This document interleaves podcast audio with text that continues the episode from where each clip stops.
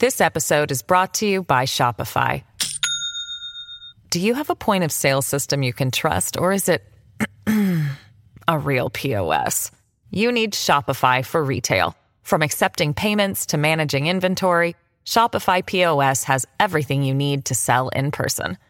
Go to shopify dot com slash system, all lowercase, to take your retail business to the next level today. That's shopify dot com slash system. What the Truck!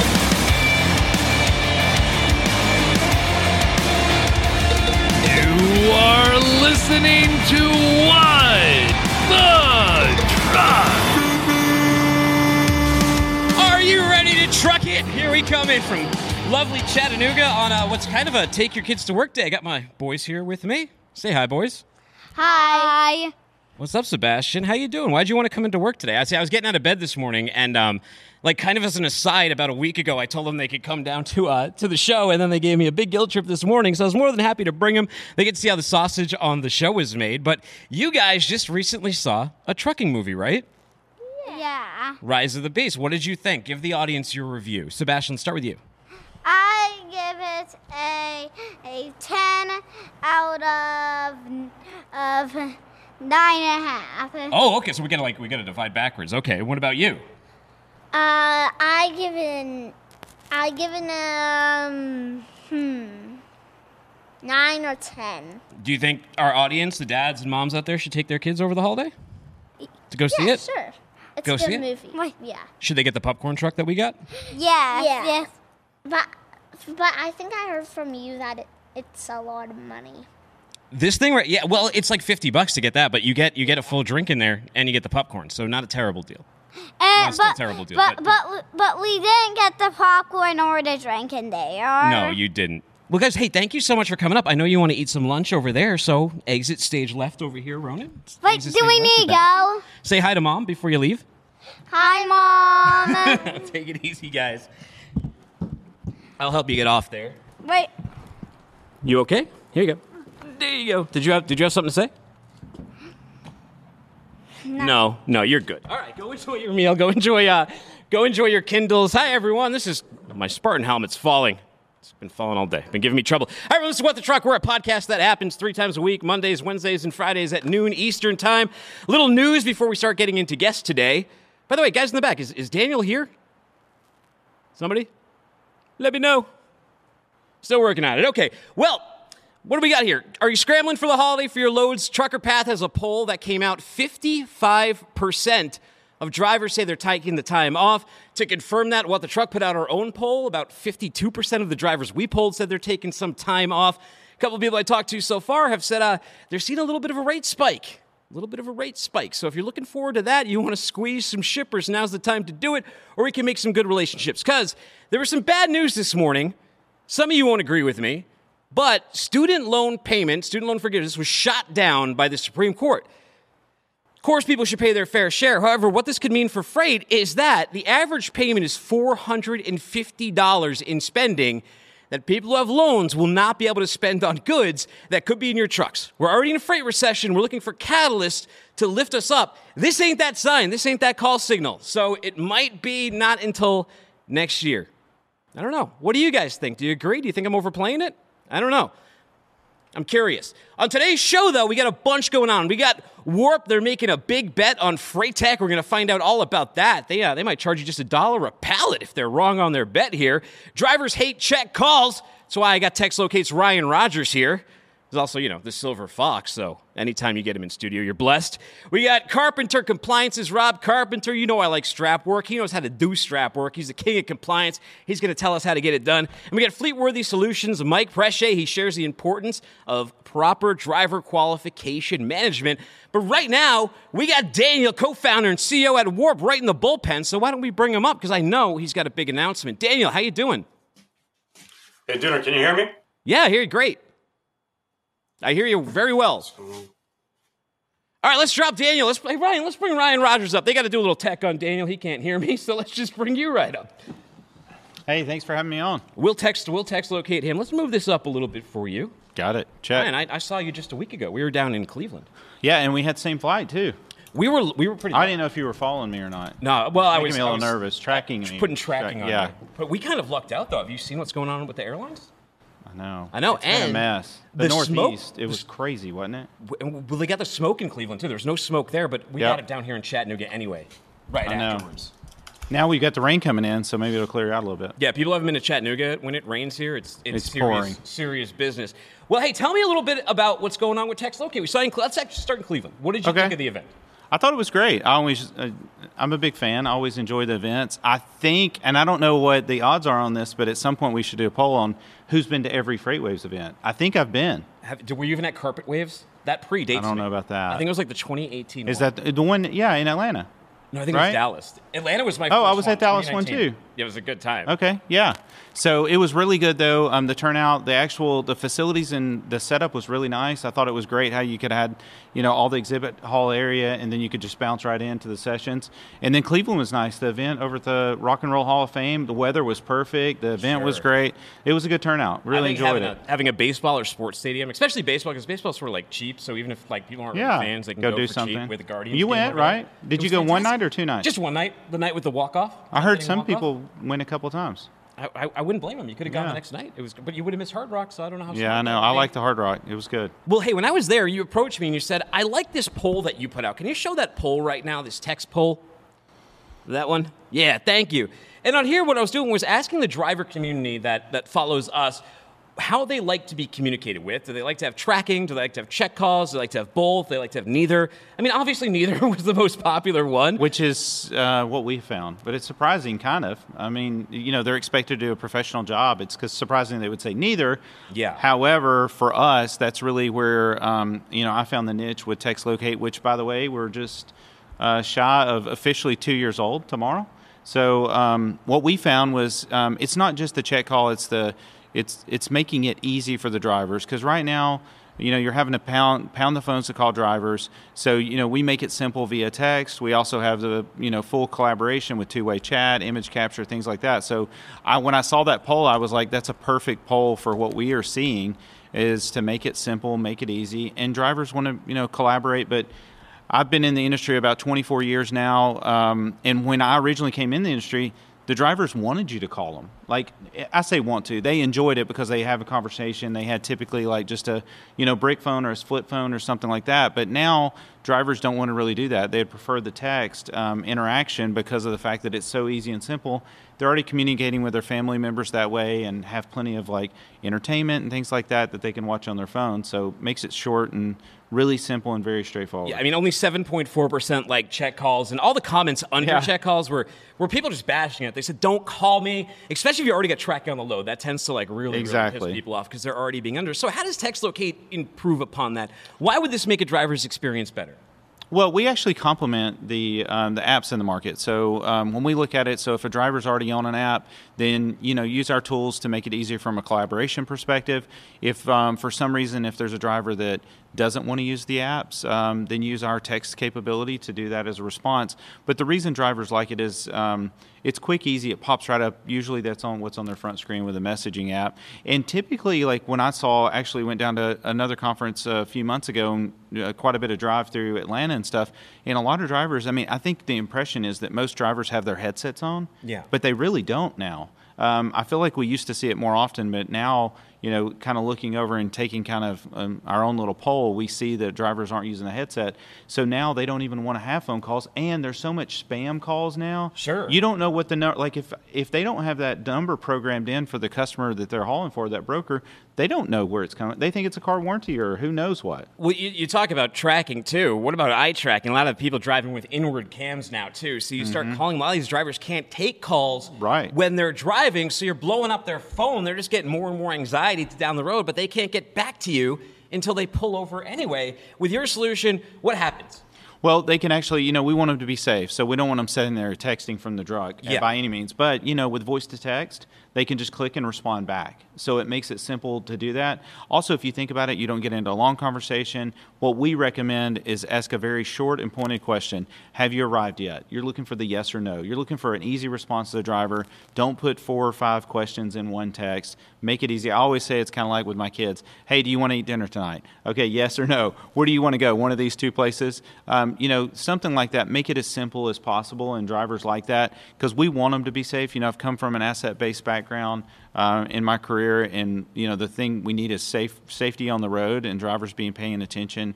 Um, so with the text, we also don't expect them to respond immediately. I think, in my personal opinion, and I was in a situation like this, if you get a phone call, it feels more urgent yeah. than a text. Like, text, you can respond when it's safe and when it's appropriate, versus a phone call, you're like, okay, wait, who's calling me? What could they need? What could they want from me? Versus a text, you can be very pointed and ask that question, and it can read that out aloud to a, to a driver, and they could say, oh, I can just do that one. You know, because a lot of things we do is like reminders, like, don't forget to check your reefer temperature at your next stop. Hey, when you get to the next stop, give us an update, you know, kind of what's going on, so that you get a little bit of a touch point. You know, I always say we're trying to appeal to the driver's E Q.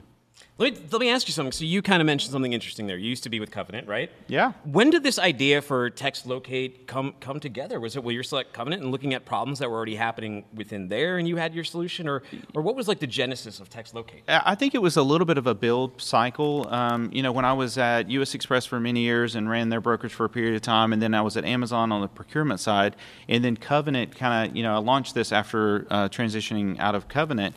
And I think it was a buildup of that is my awareness hit that, hey, we're struggling to get these check calls completed and the process of them. And if you think about it, you're working a list and you kind of go to the next person on the list. And then if that person doesn't answer, you go to the next one, and then you got to some kind of, you know, circle back.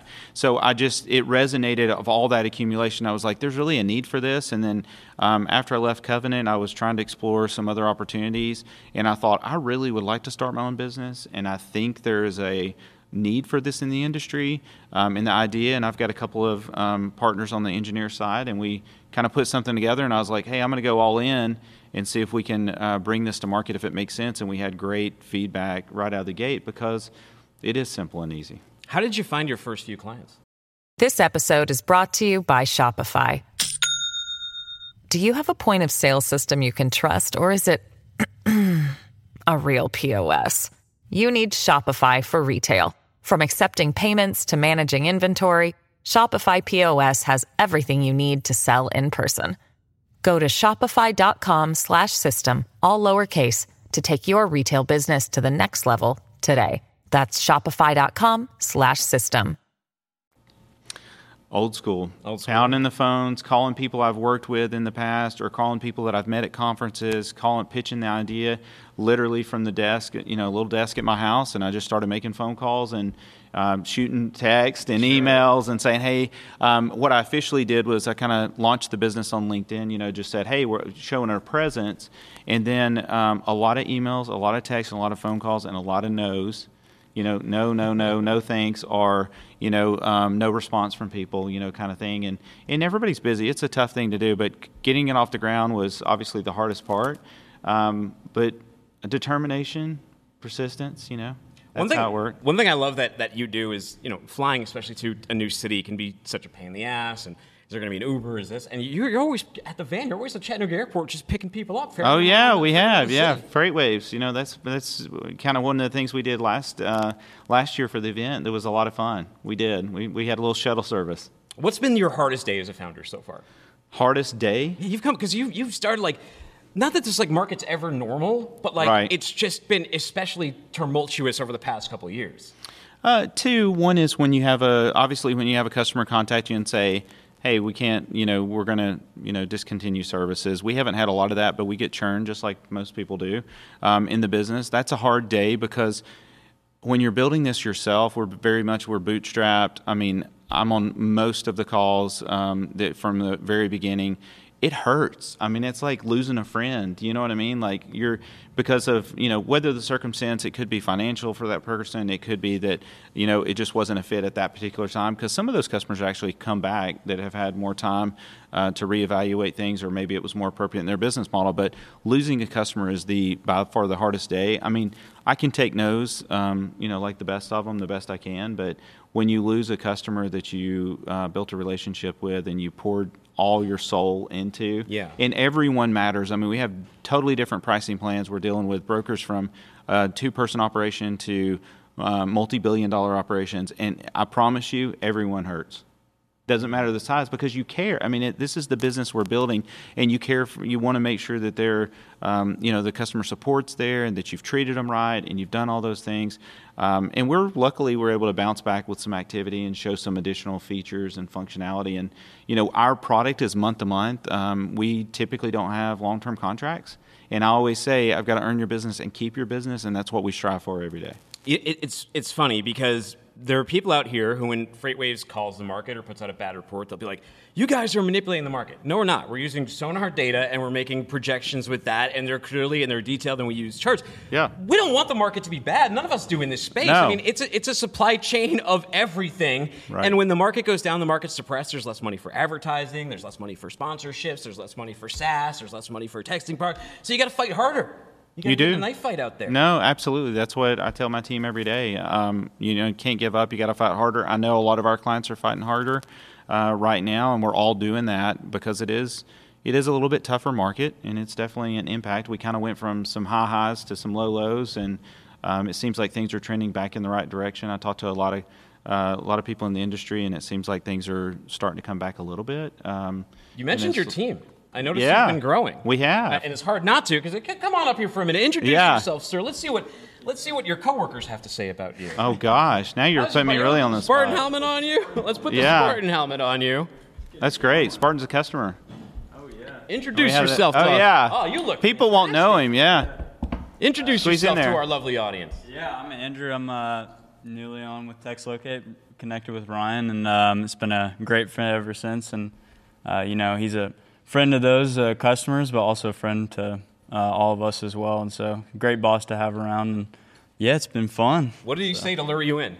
Uh, he he was um, coercive. Uh, maybe maybe free water or something. You know, like, yeah, yeah, like a good yeah. tech startup. Free, free beer know? in the fridge. Yeah, yeah. Little mini fridge. Yeah, yeah, yeah. stuff like that. Death in there or something. Yeah, yeah. Whatever it takes. Yeah, you need you need like a strap for this helmet. You do need a strap for that, yeah. especially if you're gonna go like it's a little it's heavy. You're gonna yeah. jump into war. That's yeah, legit. Yeah, yeah, Maybe you okay. should start wearing that on demos to help you know close yeah, deals close some deals. Yeah. So now that you're growing the team, what, what like what's the plan? What's the plan with, with him and his staff? Because uh, you're what are you two years in now? Three years? Two years. Two years. Yeah, just right at it. Two, two years tomorrow. Um, it's continued to you know obviously we want to be, bring products to the market that are market fit that our customers like.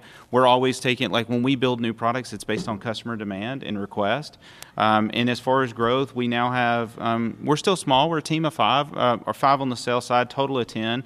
Um, and, you know, we want that family group atmosphere. We all work together in the office and, you know, we give each other a hard time. I mean, they, they poke fun of me, oh, I poke yeah. fun of them. And we're we're trying to have a good culture that's building a very nice product for both co- our customers and our drivers. To make it simple, we actually just did a driver drawing on engagement. Um, we called up and we were like, hey, you know, you've won kind of the prize. We gave them like a fifty dollars Walmart card and just said thank you for using the product and got good feedback. So we truly, um, when I, you know, the mission on this that I, I built was to, you know, we want to be the text enabler to the industry, and we just want to make it easy between, you know, the freight brokers on the floor, having easy communication with drivers and drivers enjoying it and appreciate. So just creating that connective tissue that people appreciate and really like.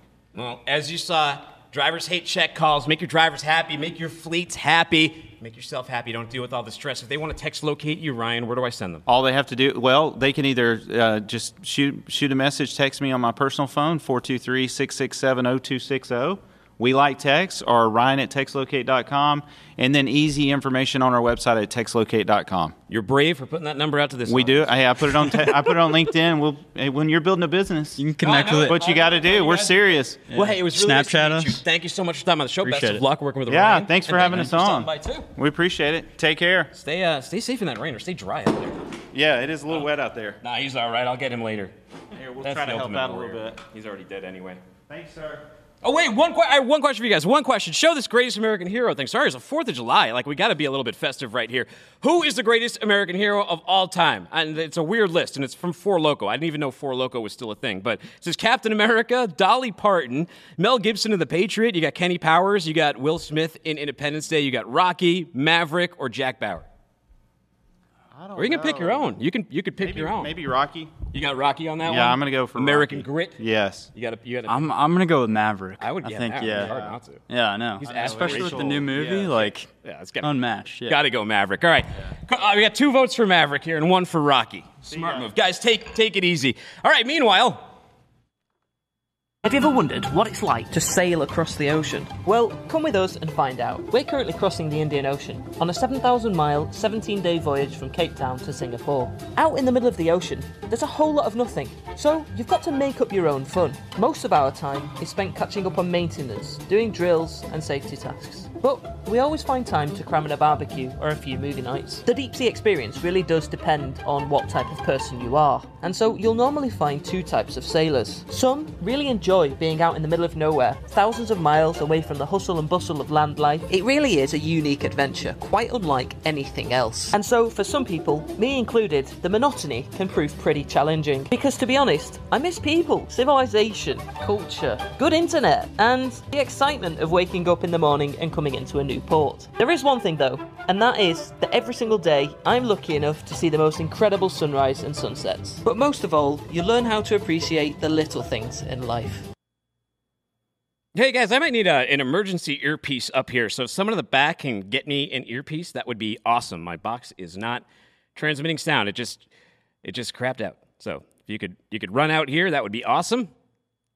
Really need one so I can hear the rest of the show. Sorry for a second. Bear with me. I'll tell you guys, our building got struck by lightning. I don't know if I told you guys this last show. Our building, when we were out in Cleveland, it got struck by lightning. And uh, let's see here. Yeah, let's hope this one works. My team's hooking me up over here. Let's make sure this is good. Apologize for this. Bear with me for one second. Here, folks. I need to be able to hear Daniel. It won't be a very good interview if I, I don't know what he's saying. All right, Fraser, can you give me a little sound real quick? Check. All right, sounds good. All right, Daniel from Warp, he had some technical difficulties. I had some technical difficulties, but I think we got it resolved. Yeah, how's it going, Tim? Can you hear me okay? Yeah, you sound great now. I was I was a little nervous for a second. All of a sudden, my, my piece just went dead, and I'm like, this will not be a good interview if I have no idea what this man is saying. Where are you? Where are you right? Two cents for me, hero, is Dolly Parton. Oh, yeah. Yo, Dolly. I didn't. Well, I mean, is she even a character? It was like fictional characters. Then you got Dolly Parton. So that was an interesting throw up right there. Where, where are you right now? Daniel, you guys are you guys are in sunny SoCal, aren't you? Yeah, we're in SoCal. Right behind us is a virtual background. So this is over in Palm Springs, actually, uh, about one hundred, one hundred twenty miles away from our office. Uh, but, you know, we're working from home today in the morning. So uh, decided to shoot you guys with a nice kind of backdrop. Yeah, well, you know, I, I got some news from you guys that you were going to put out this big announcement. You're making a big bet on FreightTech, and you were kind of calling some people out, too, and it was it was a little spicy. So I said, I got to have Daniel on to tell us all about it. So bring us into your world. What's this new announcement, and, and tell me all about it. Yeah, absolutely. So, you know, uh, and Tim, we've talked before, so as you've known, we've been working on a big L T L push in our, in our business, right? We've taken the past year and a half of our business to go out, first of all, build a lot of the initial infrastructure, right? So understanding how the loads come into the system, going out, getting drivers assigned, communicating digitally with drivers, making sure we're getting text message updates, you know, things like that. And really over the past six months or so, we've been going out and kind of building out the next level of our technology. And a lot of that has been associated with what kind of our early pitches were. It's a dynamic freight network, right? What we've done successfully is go out and build out a large network of cross-dock facilities and carriers of different sizes, from cargo vans, straight trucks, fifty-three footers. We've also started exploring different modes of transportation, including rail, air, uh, you know, a couple of other kind of things that we got going on too. Um, from our perspective now, um, we're taking a big bet on ourselves. Um, we've, we personally feel we've built out, you know, a lot of great L T L capabilities. We're going head to head with L T L carriers within local areas for now. Um, and we've been super successful at it so far. We've had a super high on-time pickup, on-time delivery rate. Our customers have been very enthusiastic about getting pickup, you know, getting goods picked up by us and going out and getting them delivered by us. We've been very flexible around appointment times. We've been making those appointments also, which is super important.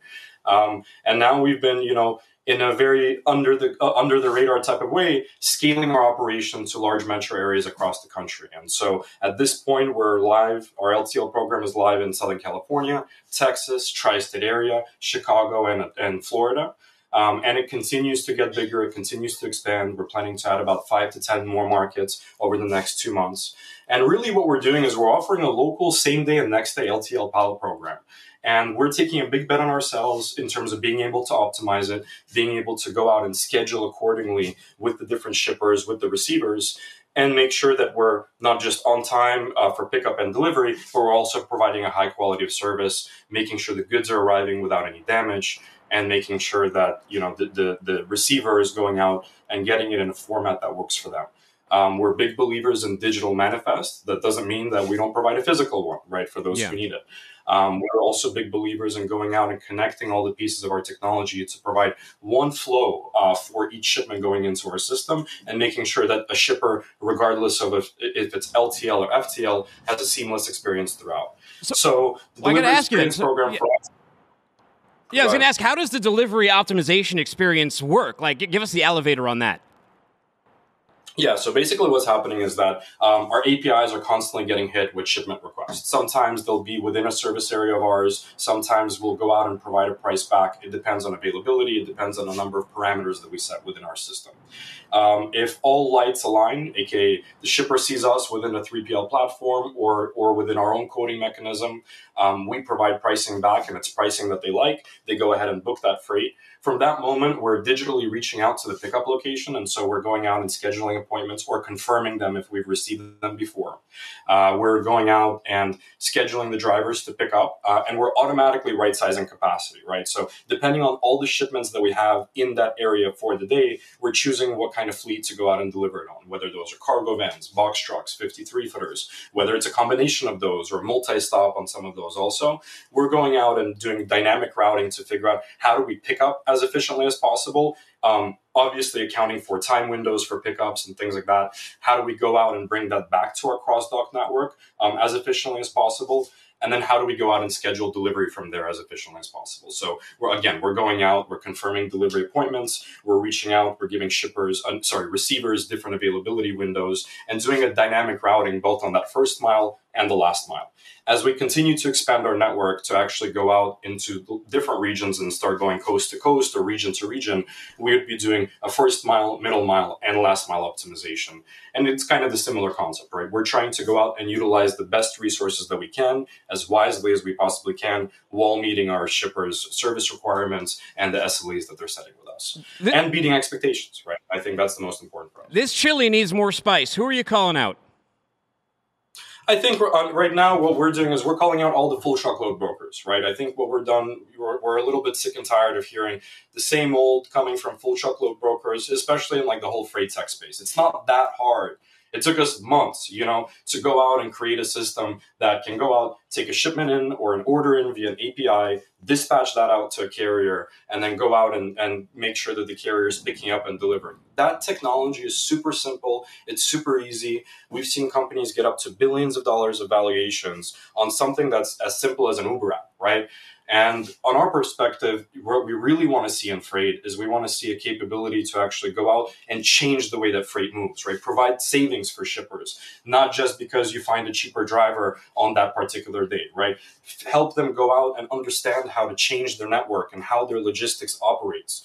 Um, find opportunities for them where you can do consolidation from inbound, um, consolidate movement in between their facilities that are not just point-to-point transfers, right? Like, we've really taken a stab at going out, understanding our shipper supply chains, figuring out where in every single piece of that supply chain there can be room for optimization. That optimization can be a digital one in the, in terms of multi-stop, appointment scheduling, like I mentioned earlier, first mile, last mile, middle mile routing.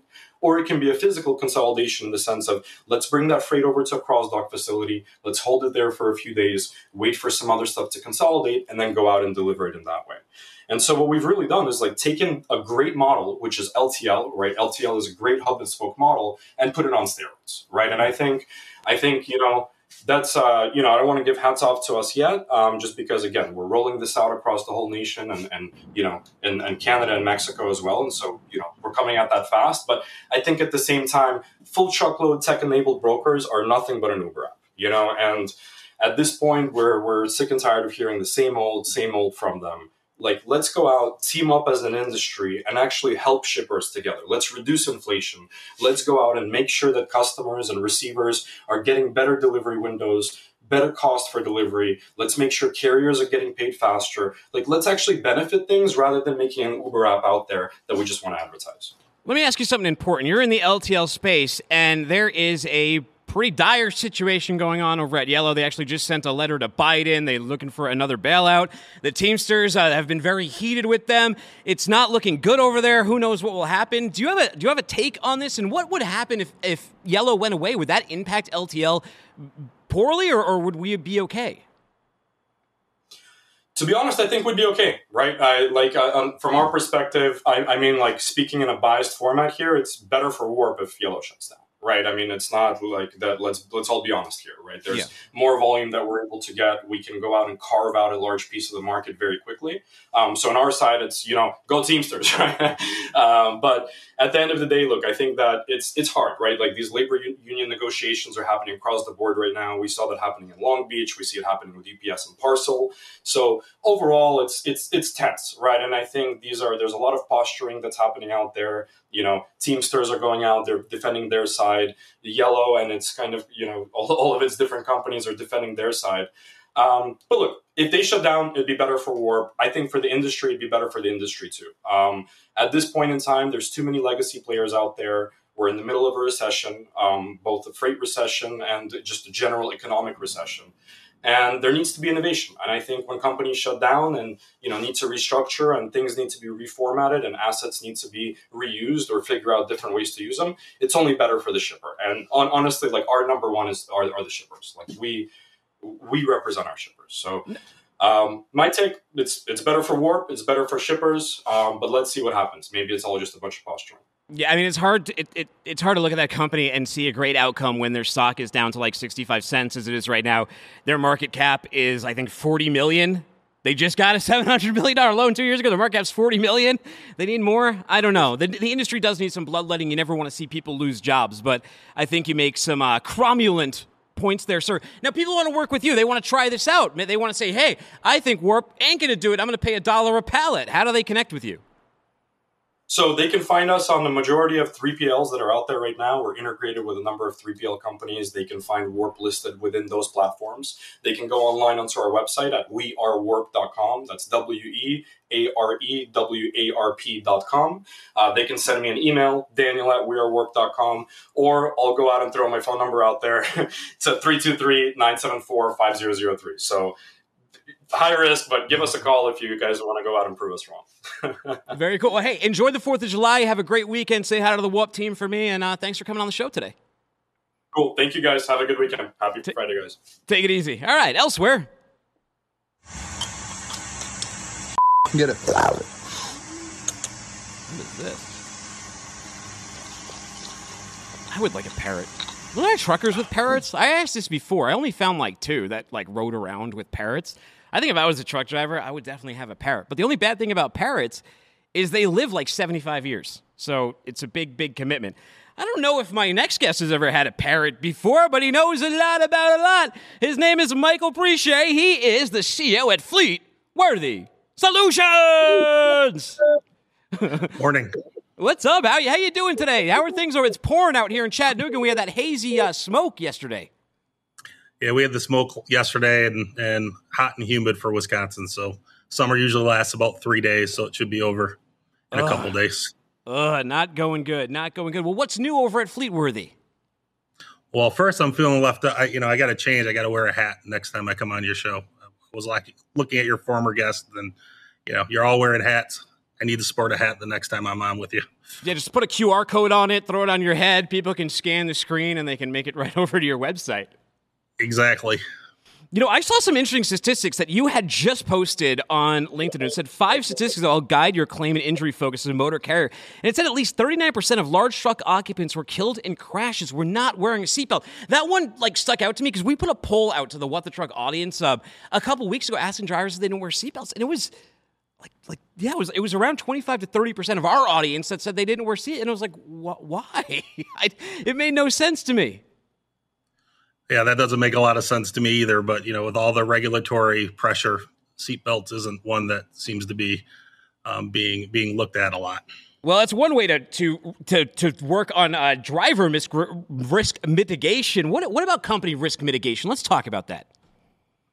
Yeah, I think one thing that I that I point out is I think a lot of people are are misconstruing, you know, trying to stop accidents and make sure accidents don't occur on the roadways versus risk mitigation, right? So every carrier, every person doesn't want to see an accident occur.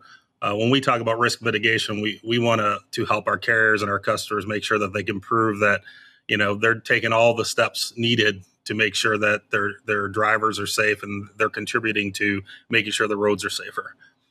What are some of those methods? What are some of those those steps that they can take? So, you know, they need to show that they understand their regulations and that they're proactively taking steps to show that they have a culture that takes safety seriously. Um, you know, it starts with making sure that you have good records so that when that accident occurs and a plaintiff attorney is trying to race towards proving negligence, you know, we're showing that it's, it's not negligence. It's just a, an accident. Right. And and what you need is a, a foundation and a, a historical foundation that shows that you do all the things that are necessary to make sure that that driver that's in that commercial vehicle is doing all the right things, and an accident's just that, something that was unfortunate and, and couldn't be helped. Do you think that fleets need to use like the full suite of the outward camera, the inward camera, all the tracking and all that? Is that is that a big part of the, of that program too, and being best in class? Yeah, I think carriers need to have, you know, a group of people that are focusing on emerging technology and, and making sure that they're making decisions on things that will actually make make an impact on them being a safer carrier. Um, there's a lot of different uh, approaches you can take. At Fleetworthy, we we feel that uh, the, the, we need to become a more proactive industry rather than reactive. So we're always trying to do things that, you know, how can we feed you data that allows you to make proactive decisions to, you know, keep your drivers safe and anyone on the roadway with your drivers. What's the difference between company risk mitigation and public risk mitigation? So, you know, public risk mitigation are, are things that, you know, whether it's drug testing or, or hours of service and, and, you know, the, the F M C S A and the government saying, what are things that we can do to make sure that, you know, our carriers of, of all sizes are doing the right things to make sure they're putting, you know, um, qualified drivers on the road, and they're they're doing things to make to mitigate, you know, bad accidents and, and things. Um, you know, company risk mitigation is, you know, how do I create, you know, a foundation that shows that, you know, we're we're constantly doing things to improve, you know, the safety of our drivers, um, and that takes, you know, a lot of time. So they're they're reacting to regulatory changes, but trying to figure out how do we react to those changes in a way that's actually logical and is actually going to, you know, help make the road safer. You know, I look at hours of service. Hours of service is a great program, but the reality is if a driver gets into the cab uh, to start, you know, their shift and they're fatigued or they're in some sort of crisis, you know, hours of service rules is not going to help that. No, it's so, not. You know, I was going to say it's funny because the the um, D O T, they put out a report about like two months ago about E L Ds, and they're like, yeah, we're still not sure if um, if they're really preventing anything. Uh, what is your what is your? I mean, obviously you got to use the E L Ds, right? But how do you make sure the driver? Because beyond the computer, the computer doesn't know how the driver actually feels. Like, how do you how do you make sure that's accounted for? Yeah, so I, I think if the goal is safety, you know, yes, there's equations about how many, how much time you should drive, how much time you should be in the sleeper berth, all those things. But, you know, we're, we're trying to figure out ways to how can we monitor that, that driver real time, making sure that there is no crises or fatigue situations that have nothing to do with the number of hours that person's been driving. Uh, maybe it's things that occurred before they got in the cab, illness, you know, crisis at home. So the more and more we can benchmark and keep track of how people are doing real time, I think, you know, that's the goal. That's the path to getting to safer roads. What about speed limiters? I thought this was interesting, and I'm not sure if this is a big number or a low number. It said speed was a factor in thirty-six percent of C M V crashes. I would think speed would be higher, but maybe not, maybe not. Yeah, and, and you know, high speed could be one aspect of the problem, but, I, you know, I think there's probably many other things that, you know, you could look at and, and come to a lot of different conclusions, right? Um, but Is it speed limiters? You know, is it, you know, there's a lot of different things you could look at. Should we be segmenting segmenting the roadways to get commercial vehicles maybe in a different lane of travel than, um, you know, small vehicle? I mean, I think there's a lot of approaches. The question is what's, you know, what's the right one? Yeah. Well, what what is, so speaking of right approaches, what is the best way to manage your D Q files? So to us, we we we take a three-legged stool approach, and what we, what I mean by that is, you know, we think we have a, a leading technology to make it easy for our, our customers to consume data, make sure it's accurate, uh, and make sure we're giving them um, uh, dashboards and things that they can benchmark. But we also have, you know, a staff of subject matter experts that are monitoring changes in rules, uh, doing real-time audits of documents and things, um, so that, you know, we know that w- when a, a file is supposed to be um, proper and per the regs, we we know that it is, both technologically and with a human set of eyes. And then the last thing is, you know, I've said this before, there's this uneven situation when you look at carriers. They have trucks that are highly technical and they're getting, they're advancing technologically almost every day. And then they have back offices that are, is lagging, right? Still using spreadsheets, papers, A S four hundreds, green screens and things. So it's, it's a, it's a hard situation to really consume that data and analyze it if you don't have a place for it. So, you know, we say leverage our product that's in the cloud. Let us take all that data, lay that data beside one another, and then create actionable, you know, tasks and, and work requests so that our carriers are proactively doing the right things. You know, thefts go up during the holidays, uh, cargo thefts. And I was curious, does, does, does safety oversights go up during the holidays as well? We got the fourth coming up. And it falls weird this year. It falls on a Tuesday. So a lot of people are already out of office. I don't know if you've emailed anybody today, but since yesterday, people have just been gone. Well, I think there there are a lot of different trends, but you could say you could say holidays and things, but, you know, let's go back to that that hours of service, you know, um, reg- regulations. You know, does do people make bad decisions when they are closer to home and running out of time? I mean, it's not just it's not just holidays and things. It's what's happening in a driver's life that makes them maybe push the push the edge because, hey, I'm close to home. I'm I'm close to running out of time. I want to make the decision to get home, right? So I think there's a lot of factors that change the decisions that are being made in the cab, not just holidays, but things that are happen, happening for that driver personally. Now, let me ask you, before I let you go, I've been asking everybody today, who is the greatest American character of all time? Show them this one here. We got Captain America, Dolly Parton, uh, Mel Gibson from The Patriot, Kenny Powers from Eastbound and Down. We got Will Smith in Independence Day. You got Rocky on there. You've got Maverick, and you got Jack Bauer. No question, it's Jack Bauer. Yeah. Jack, easy, easy one. You didn't even hesitate. You were like, I already, my eye went right to him. He's the man. He's the man. Well, hey, people who want to be the man, they want to go beyond compliant, they want to work with you. Where do I send them to? Go to w w w dot fleetworthy dot com. Plethora of information there that you can tap into uh, and get in touch with, you know, either one of our subject matter experts in our client services department that I think is best in the business, or any of our salespeople will be happy to talk to you about all the things that we're doing to try to help make the road safer. You have a happy and safe holiday weekend. Take care, sir. You as well. Thanks, thanks for having me. Appreciate it. Throw the fireworks before they explode, right? Don't want that to happen. Now we got Rob Carpenter, president at Carpenter Compliance. Rob, we kind of warmed the seat up with you. You're like the king of compliance. Fleetworthy's big on compliance. I think you guys are even like doing, a, you shared like a webinar that Fleetworthy's doing, I think on, on LinkedIn I just saw. Uh, so we're going to continue a little bit of that safety conversation. Before I do, you got any fourth plans? I have no fourth plans. You know, it's kind of odd. We're in Yorktown, like the the... foundation of the United States, basically, and I have no plans. Wow, they got like a parade or anything? Maybe some fireworks you can go see? Oh yeah, yeah, we have we have huge huge parades and all that. But my kids are just like, Dad, do we have to go to this? So yeah. you know, you, you know the life. You, you kind of gotta acclimate to what they want to do and what they don't want to do. So kind of work with that.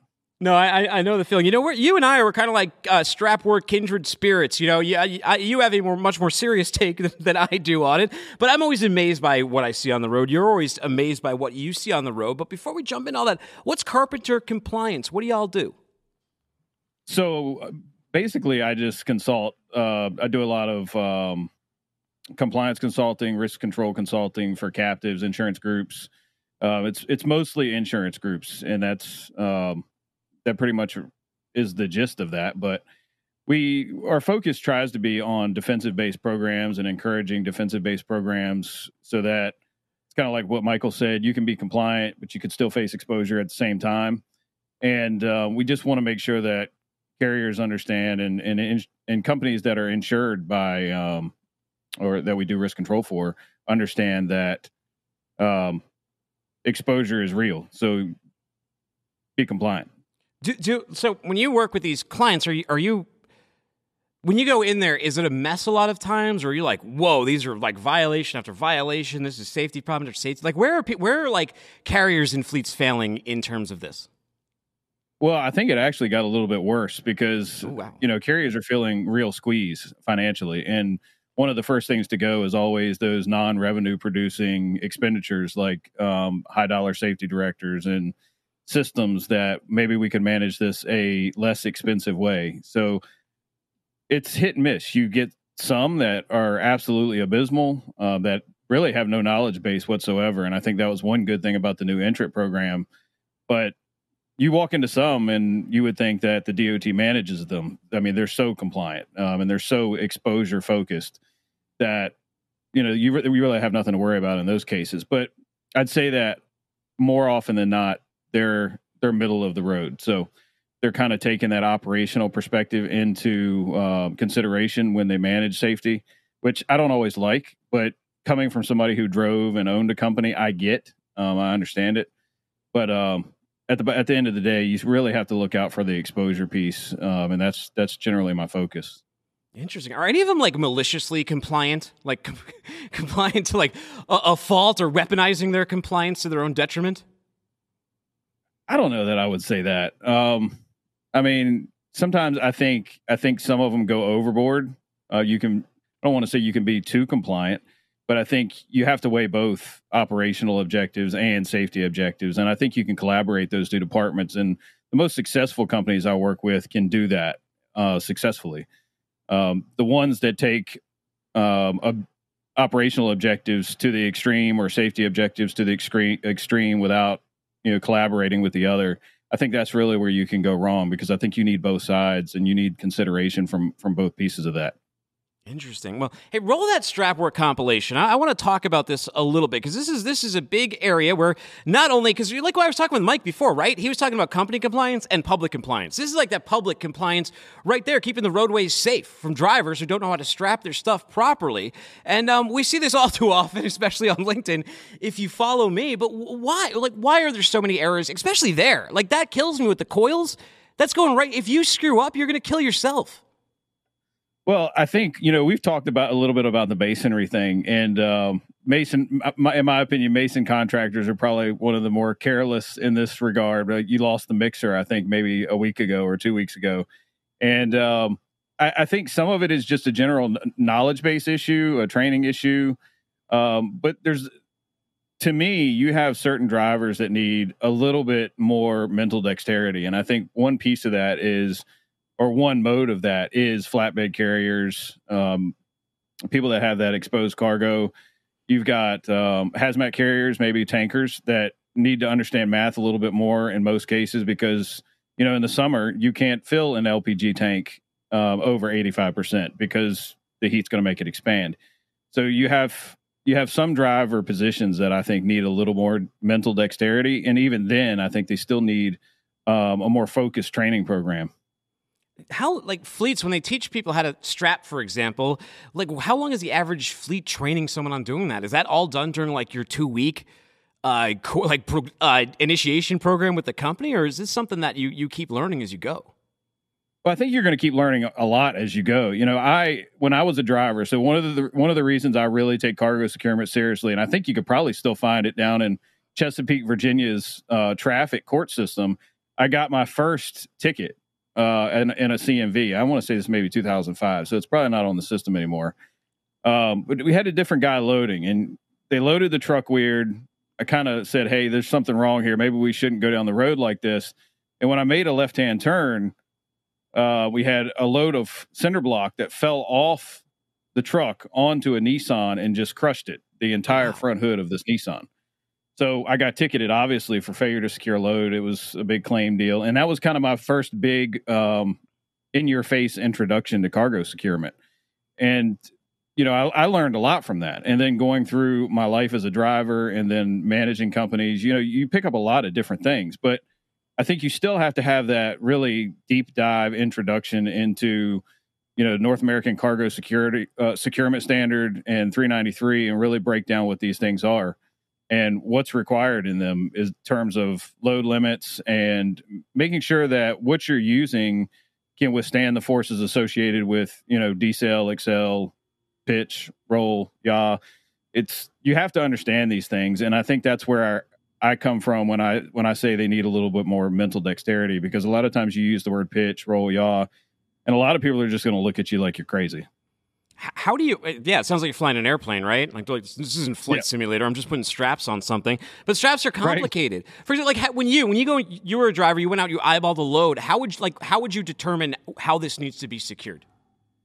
Well, I think the first thing you have to look at is anything that I'm going to drive. I like to look at the center of gravity. I mean, no matter what that's going to be. And you want everything to be as centered as possible. And then you would need to know the actual weight of, of what you're hauling.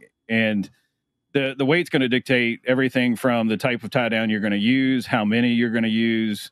Um, it's going to basically determine everything, because you want to control, um, you want to be able to control what the forces of energy are going to be as they as they're uh, as they're applied to your load under deceleration, acceleration, um, whether that's to a lateral, rearward, or forward direction. So you've got to be able to control that. And a lot of these that you see in these rolls, they have specific limits. So if the roll is over five thousand pounds, it has specific guidelines of how that roll needs to be secured and what it needs to be secured with. And then you also have the consideration of, yeah, you may tie it down correctly, but what, how are you doing it in a way to where it doesn't become unsecured while you're driving it down the road? Interesting. You know, I was just reading this week that they are, uh, they, the government is trying to to push through, um, I forget the name of this. I wish I did, because it just it just came back into my mind. But they're trying to do it so they can do uh, roadside inspections that you don't stop. So they want to put vi- they want to put vehicle I D on every truck, and yeah. they can scan your truck as it's going by, and they can read any number of things, and it'll ping you if you if you need to pull over. But what this means is that they're going to, it said they're going to they're going to collect ten times, tenfold more data. So this means that fleets, like they're in they're in a lot more danger now. Drivers are in a lot more danger now of getting pulled over uh, for maybe some ticky-tacky stuff, and they have to be a lot lot more aware of what's going on with their vehicle, don't they? Yeah, and, and that was one of the things that I, w- I was on another podcast talking about this for our, uh, the road check. You know, one of the things, it's not just surviving the road check, it's you can avoid a road check in some cases. I mean, you, people like to think that, you know, you have equal opportunity as every other driver out there to be pulled over into a roadside and get inspected. But it's not really the case, you know, because I can go and I can drive down the highway and say, hey, that truck looks ugly. That load securement looks absolutely terrible. And it's going to make me a target. I can see that from a ways off that, hey, I want to go look at this truck. Um, and I want to check their load, and then I want to check their logbook. And it can just go down this rabbit hole of, you know, never ending roadside violations. So a lot of it's making sure that you're doing the right things, even if it's from an appearance perspective, um, to avoid that that almost inevitable inspection. But it can it can help you by when you pass those things to make sure that it's right. Yeah. What's the blind spot? What, what's a blind spot that you're seeing constantly out there that you wish people were fixing, and, it, and it's driving you crazy? Well, I think one of them is anytime. And it's partially with cars, uh, cars and trucks. It's are equally responsible, I think, on both sides of the truck. Right is obviously worse side than the driver's side, but you know, cars will hang out there. And I, I think I posted a video last year of, you know, who's at fault for this. It, it didn't actually become an, a- an accident, but you had this truck that just hung out right there in the right blind spot, and it's like they just had no knowledge of where they were or that they were even in the blind spot. So. Speed up, slow down, but that right side is definitely always going to be the worst for general purposes. But you know, there's others that you see. You know, I, I've done passenger as well, and probably one of the most dangerous for passenger is the rear of, of any passenger vehicle, because it's anything pretty much in the first hundred feet behind that vehicle that's, you know, in the center, you're not going to see. So it just depends, I, th- I think, in some cases on on mode of transportation as well, what type of vehicle, what type of load. Interesting. What kind of advice do you give people going into the holiday? I kind of asked Mike about this, and I was curious from, from your perspective, too. Um, you got, like he said, there's been reductions in staff. Uh, you got people who are taking time off. You don't have as many eyeballs on issues right here. So what should drivers do to protect themselves? Well, I think the biggest thing with drivers is always going to be the defensive driving piece. You're you're really driving for other people. And, and you know, one of the questions I ask, I ask drivers is, how good a driver do you think you are? And you can think you're the best driver in the world. Obviously, that, you know, our perception of how we drive is subjective. But one of the biggest things that you need to look out for and anticipate is the actions of other drivers, because this is one of the busiest weekends that people go out, they get intoxicated, they're going to be all over the place. You might have some of those videos after this weekend where the car is coming at you on the interstate in the wrong direction. But just be aware, situational awareness, space awareness, and be prepared to not only anticipate it, but to act and give yourself that time, visibility to, to make sure that you're compensating for other terrible drivers on the roadways. Yeah. And that's the thing too. It's like, you can't be that narcissistic as a driver thinking that you're a good driver. You got to worry about everyone else around you. It doesn't matter how good you drive. If everyone else in Atlanta is hopped up on Fireball, the shots of Fireball, driving around over fourth of July weekend, right? Like, you, yeah, you got to account for that.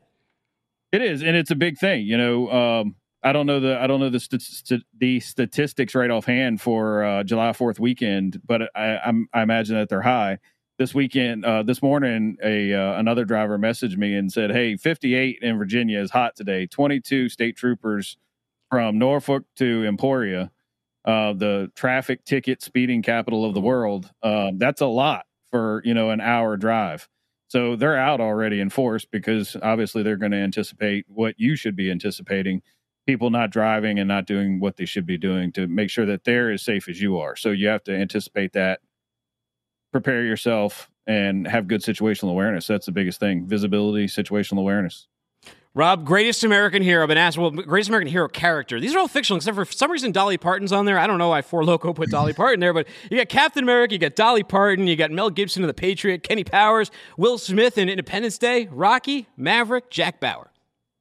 I'm going to side with Jack Bauer, too. Ooh, all right. It's all. It's been all Maverick and Jack Bauer this show with one vote for Rocky. Yeah. Oh, the guys in the back picked Dolly Parton, I guess. All right. Well, Rob, people want to reach out to you. Where do I send them to? Uh, Carpenter Compliance dot com. Um, and all my information's there, and we'll see what we can do for you. If not, we'll send you somewhere else. Hey, well, you have a safe, happy, healthy fourth of July weekend, sir. You too. Take it easy. All right. Before we go, everybody, it's Friday, so good news, bad news.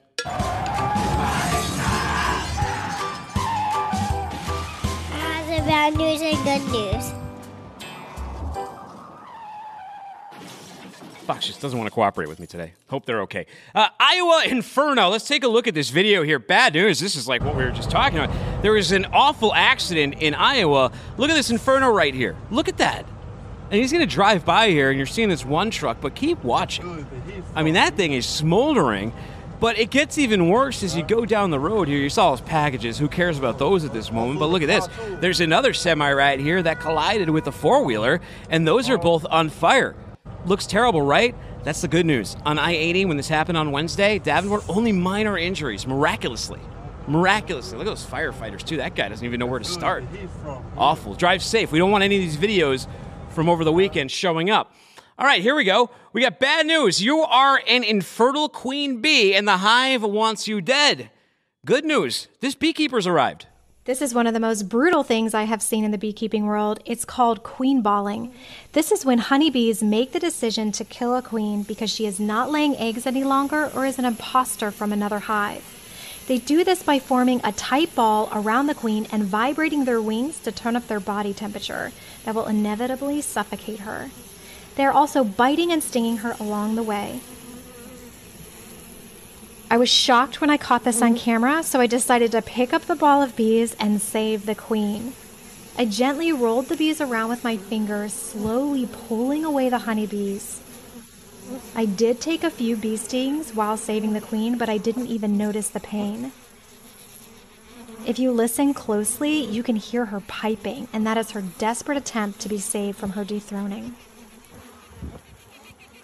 Would you would you do it? Would you save the queen? Would God save the queen? Bee people are built different. That lady's like, she's rubbing her fingers on bees over here. She's like, yeah, I got stung a few times, but uh, just shrugged it, shrugged it right off. Well, good on her, and glad the queen could live. I wonder if she was an imposter or she was infertile. She said it could be either one. I'm going with imposter. All right. Well, I don't want to, you know, slander that queen.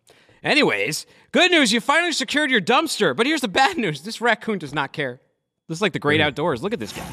Look at him. Honey, I'm home. I love him right here. What do you write on there? Hopping out of the cab after a long week on the road. It's from the Freight Bandit. Freight Bandit, I, li- I like your meme, but I think I like that raccoon even more. All right, guys, it's the fourth of July. Good news, it's the fourth of July. Bad news, it might go down like this party. Let's hope so. Let's see a little firework safety here, or firework unsafety.